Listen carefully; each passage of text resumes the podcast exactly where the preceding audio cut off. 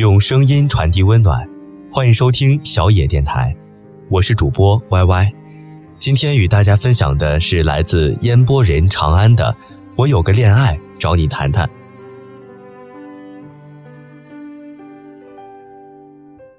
在两千年，有一天，小木突然在 QQ 上喊我：“有时间吗？”开头就是这句话。没有，我回答。想相亲吗？小木又问。不想，我继续回答。给你个机会，小木说：“和我相亲吧。”相亲是这么轻松愉快的事情吗？不去，我打字。哎呀，别这样，小木说：“我家给我定了个指标，一个月必须相够八个人，这个月就差一个了，实在找不着合适的。”你就当帮我个忙呗，顶一下。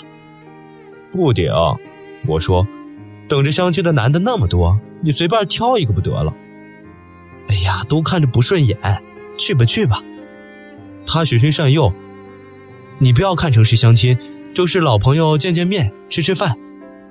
小木说：“我请客好不好？”他给我下套。不好，哈哈，我刚吃饱饭。我才没有那么容易上当。烤鸭，小木缓缓打出两个字：“哪天几点在哪儿？”我迅速问。小木发来一个狂笑的表情。那就这么决定了，就明天，具体时间地点我发到你手机上，免得你忘了。我还有事儿，先下线喽。我还沉浸在对烤鸭的幻想里，他又发过来一句话：“对了。”见到我妈别乱说话。嗯，等等，不是说老朋友见面吃饭吗？你和老朋友见面还带家长？再想问他，发现他真的下线了。不带这么骗人的，见家长是几个意思？给我点基本的信任行不行？我只是想吃烤鸭而已。相亲当天，我战战兢兢的去赴宴。虽然知道是假装一下，但是见家长这种事儿，天然带着一种危险的气场。到了烤鸭店，小木和他妈妈坐在一边，小木冲我挥手，偷偷做了一个你懂的表情。我欲哭无泪，走过去坐下。阿姨气场很足，随便扫了我一眼。小伙子迟到了，她说。我双腿一软，不好意思，堵。堵车，我只好说：“你有车。”阿姨表情认真了一些，没有打车。我回答：“那有房？”阿姨又问：“嗯，没有。”我继续回答：“有北京户口吗？”阿姨接着问：“你们合伙来接我上班是吗？”也没有。我老老实实回答。阿姨皱起了眉头。你什么都没有，来相亲干什么？她提高嗓门说：“我哪知道啊，我就是来吃烤鸭的。”这种话又不能说出口，桌上气氛紧张。小木在旁边大气不敢出。我努力挺直腰板：“阿姨，我是来寻找真爱的。”我说：“从小木的表情来看，我觉得我死定了。”小木妈妈估计也是出于礼数，什么都没说，客客气气的和我吃了这顿饭。为了烤鸭，我拼命忍住，没有落荒而逃。卷一个小饼，再卷一个，卷第三个。小木试图和我眼神交流，不理他。卷第四个。小木妈妈忽然啪的一声，把筷子甩在桌上，小木吓了一跳。我叼着半块鸭肉愣住。这事儿不对，阿姨又皱起了眉头。你们俩在这演戏呢吧？还是老年人火眼金睛啊！我不敢说话，一点点把嘴里的饭咽下去，心想：要是再点一只烤鸭，我就招供。没想到，小木自己先招供了。还不是你和我爸？小木开始表达不满。你们非要我一个月相亲八个人。哪有这么多人可以相啊？我没辙了，找他来凑数的。他顺手一指我，我继续不说话，还没再点一只烤鸭呢。你还有理了？阿姨调转身子，面对着小木，看着这架势，我就知道大事不好。果然，小木妈妈从小木这么大了，也不找个男朋友正经谈恋爱开始说。说到小木之前谈恋爱不长心眼儿，以为要结婚了，结果男朋友移情别恋。又说到单位同事去年发儿子的喜糖，今年晒孙女的照片。再说到他和小木爸爸也不容易，就盼着小木早点嫁出去，不要做剩女。最后一拍桌子，说出了那句经典的台词：“我还不是为你们好。”和我有关系吗？到这份上了，饭也吃不下去了，还剩半份烤鸭。我本来想打包，被小木一对愣眼儿瞪了回去。临走的时候，小木妈妈还劝我：“小伙子，别老爱情爱情的，看你也不小了，赶快攒钱买房买车，不然以后谁愿意嫁给你？我女儿肯定不愿意嫁给你。”我还能说什么？只好点头说：“是，阿姨，您说的对。”后来又过了一个月，又和小木吃了一次饭。这个月相够八个人了，我笑嘻嘻的问他：“没？”小木板着脸说：“我妈把指标调低了，现在一个月六个人。”嗨，这和卖身一样。我不说话。自顾自的喝酒，小木喝了一瓶啤酒，话也慢慢多起来。相亲怎么这么烦呢？他说：“上次有个男的刚坐下，劈头就问我你多大？我说我二十七。他就说，我比他大一岁，估计不行。他妈妈说只能找比他小的，但是他又觉得我不错，所以。”得问问他妈妈同不同意，不同意的话就算了。我眨眨眼，感觉对这个世界又多了一层认识。这还算正常的。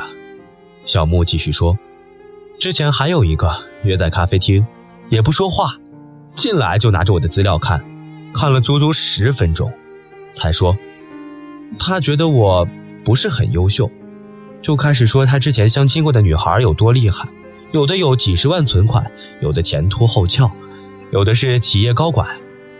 我实在忍不住，就问他对我的看法。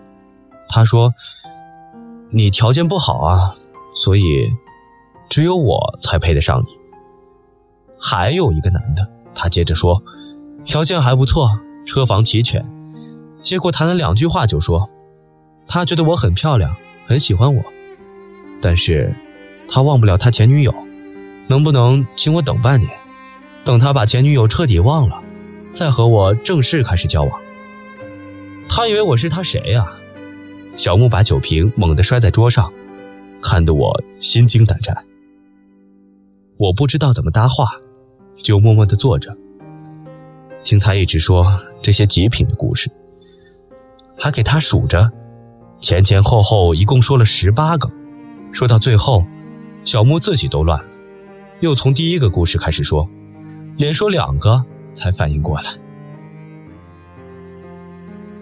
这个，我是不是已经说过了？他歪着头问。我点点头。小莫叹口气，伸手开了第五瓶啤酒。你一定觉得我是在对我的父母妥协。他说，其实也不完全是妥协，我也想嫁人。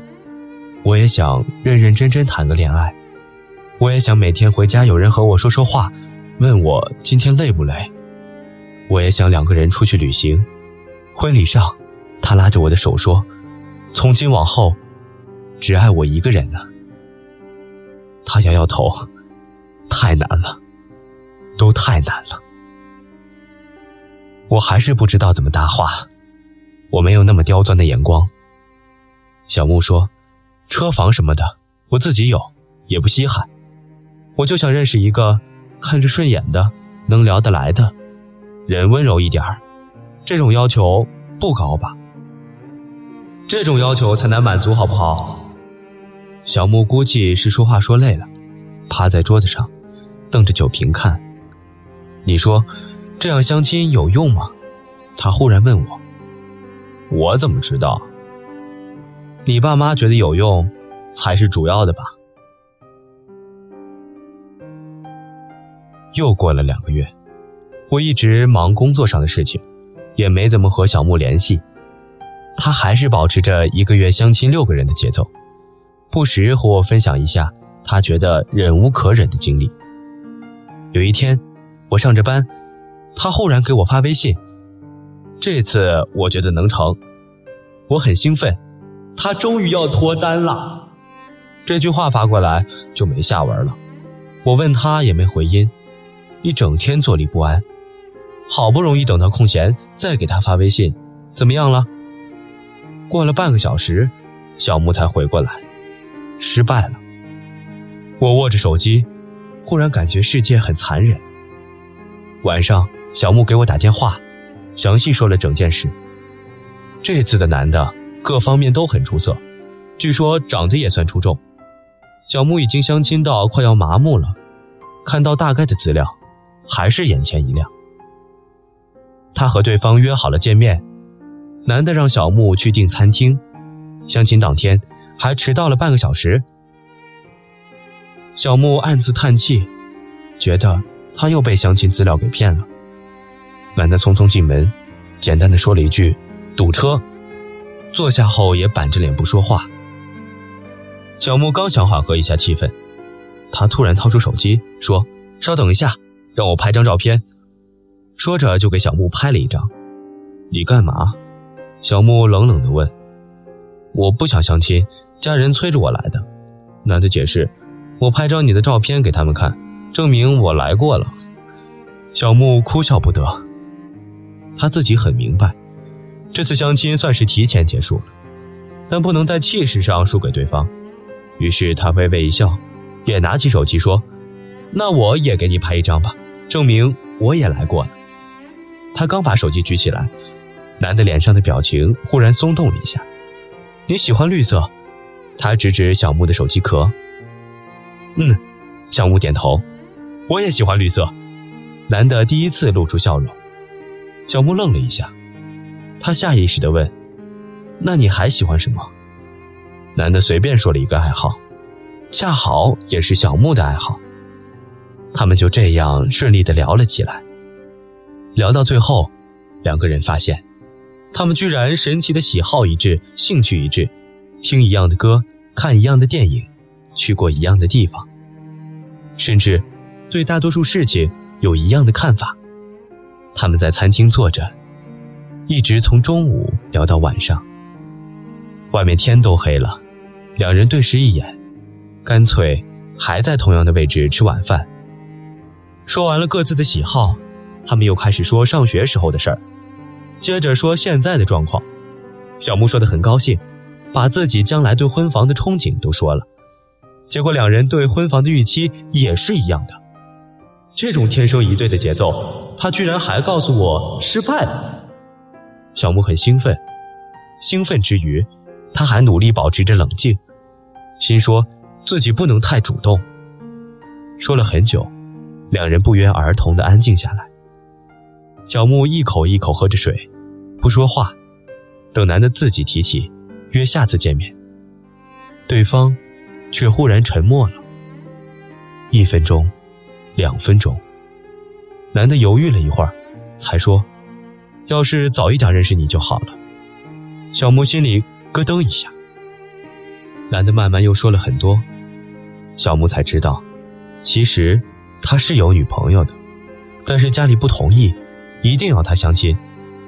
他说：“不过家里人就打算随便应付一下，到时候说一个也没看上，然后继续劝父母接受他现在的女朋友。”这次相亲，他也是瞒着女朋友来的。家人对他女朋友的意见，他一句话都没有告诉他。也许他自己已经猜到了。小木说：“男的想一想，点点头。只要他不主动说起来，我还是不想告诉他。”他说：“这种事很痛苦，对两个人都是伤害。既然免不了伤害，我宁愿一个人担着。等我说服了我父母，再原原本本的告诉他也不晚。我一定会说服他们的。”男的说，脸上挂着笑容。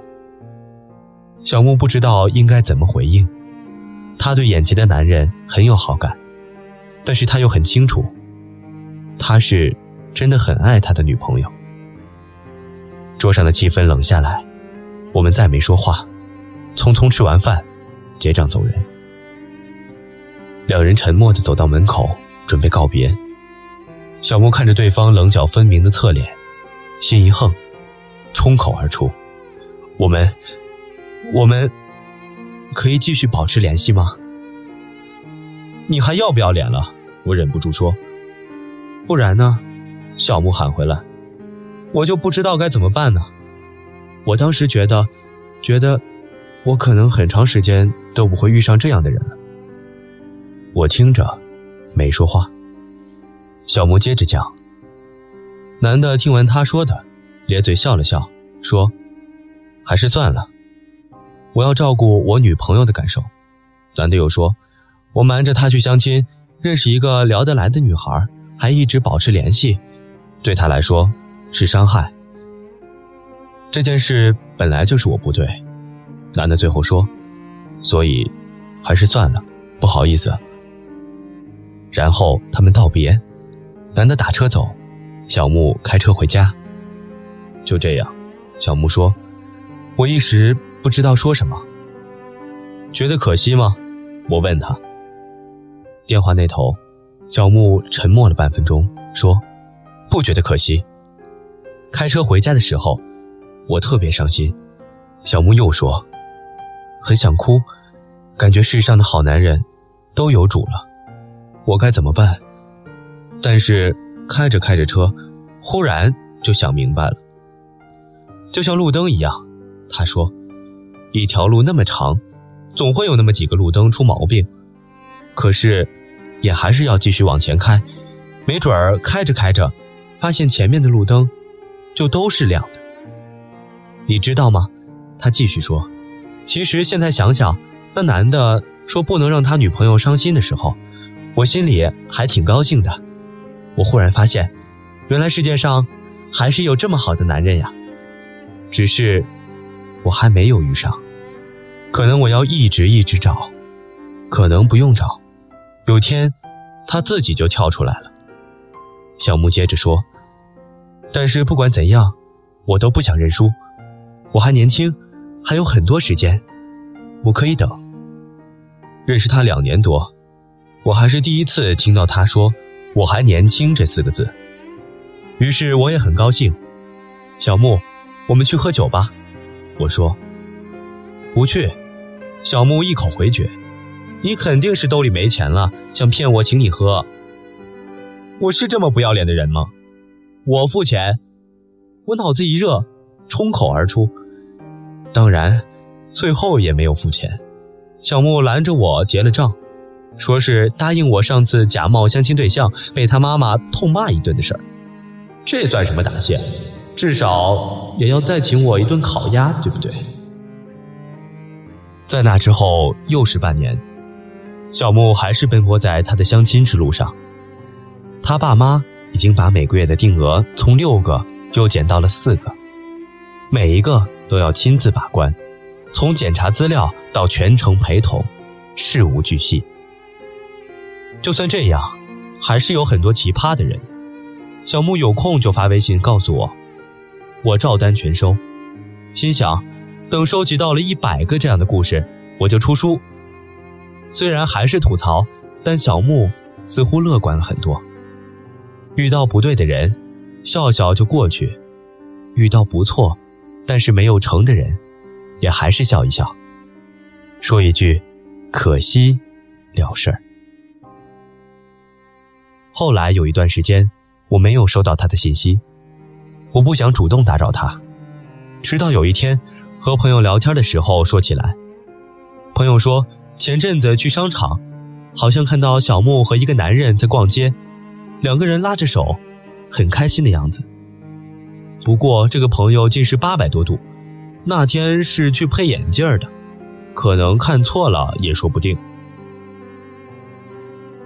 但我宁愿相信他看到的是真的，就像我坚持相信，小木终归会找到他的幸福，也许是现在，也许是很长时间以后，没有原因，只是毫无理由的相信，因为我们是一样的，都是一直在寻找，磕磕绊绊，跌跌撞撞，笑过，哭过。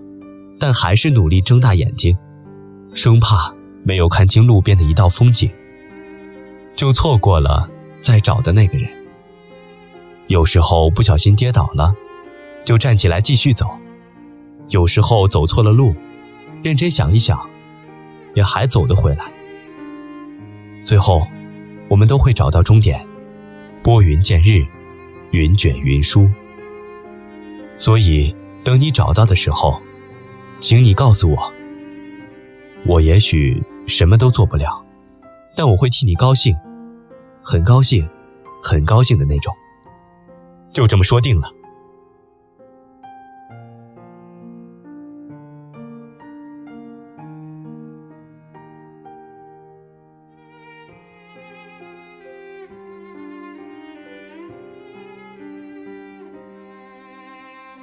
节目由小野电台提供，用声音传递温暖，感谢您的收听。